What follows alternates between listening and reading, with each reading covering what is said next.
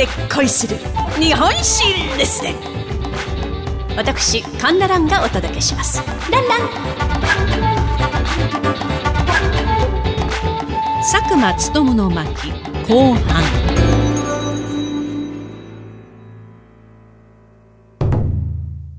え前回お話ししました通り、明治43年4月15日、広島沖で沈没した潜水艇の艇長、佐久間勉の上着のポケットからずぶ濡れの手帳が見つかりました。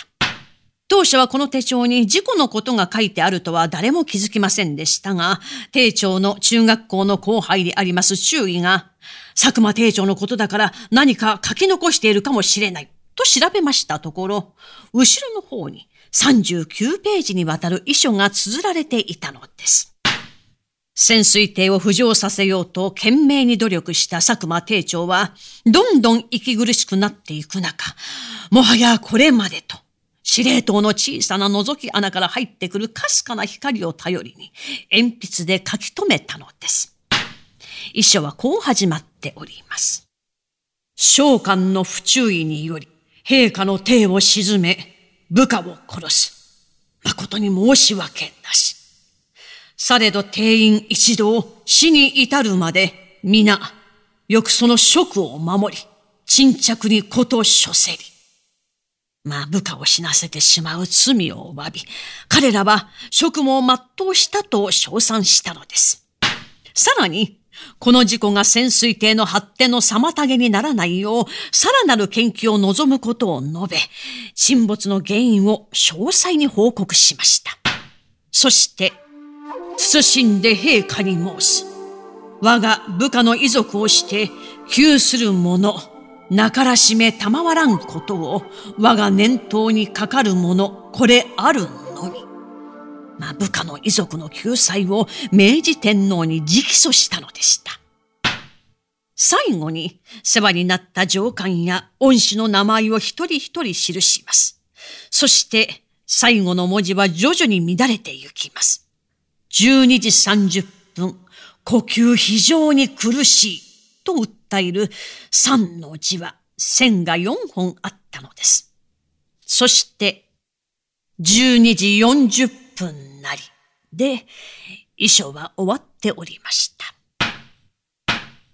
乗組員たちが最後まで持ち場を離れなかったのは、この一緒に見られるような佐久間艇長の人格と指導力を信頼したからでありましょう。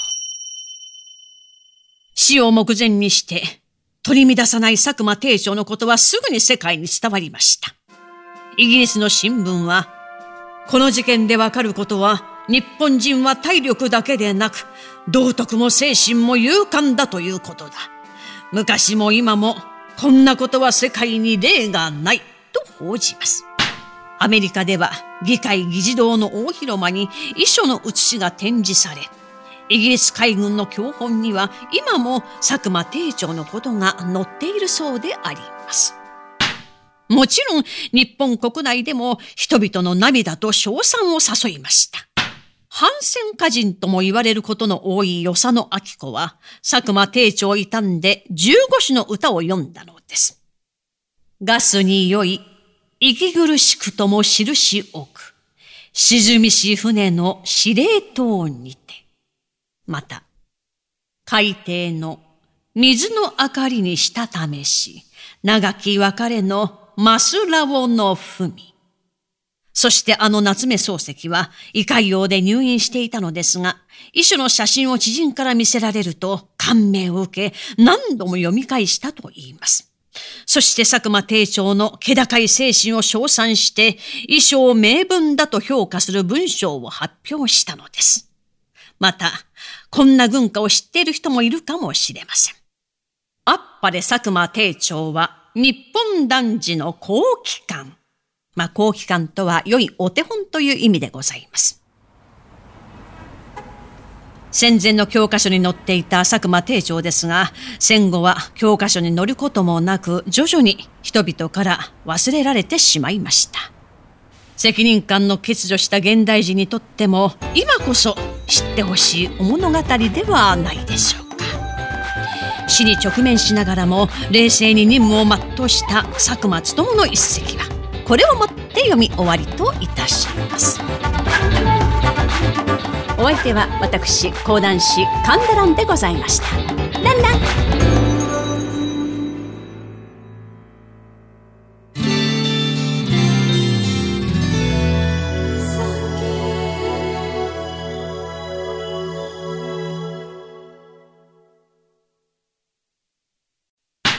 浅草園芸ホール5月中席夜の部5月11日から15日なんと私神田蘭初取り興行を行います。パチパチパチパチ。世界的デザイナーココ・シャネルをはじめ国民的アーティストあの中島みゆきの物語を私の創作講談で語っちゃいます。楽しみですね。見に来た方は運気爆上がり。間違いなし。ということで、詳しくは概要欄のリンク、または浅草園芸ホール5月中席で検索を。